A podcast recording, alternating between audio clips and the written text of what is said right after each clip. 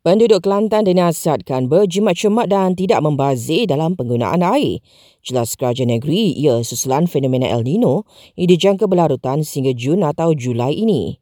Menurutnya lagi, cuaca panas yang berpanjangan boleh beri kesan kepada pengurangan paras air di beberapa lojinya. Sementara itu, pokok senadi Kedah mengalami gelombang haba selepas catat suhu maksimum harian antara 37 hingga 40 darjah Celsius selama tiga hari berturut-turut.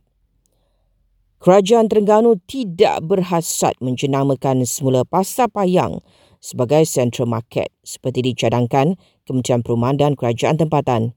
Menurut Kerajaan Negeri, Pusat Senti Produk Kraft dan Makanan Terengganu yang berusia 60 tahun itu sudah mempunyai nama yang kukuh.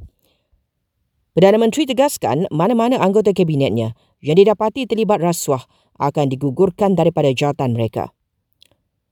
Seorang lelaki warga emas ditahan berhubung kes anggota polis maut terkena tembakan semasa menyertai operasi di hutan simpan Ulu Muda Kedah.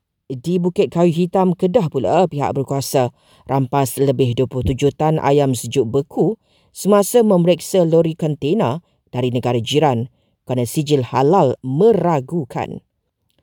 Dan siasatan polis Selangor mendapati panik dan gagal kawal diri jadi punca seorang wanita melanggar tiga kenderaan di Kelang yang video kejadiannya tular.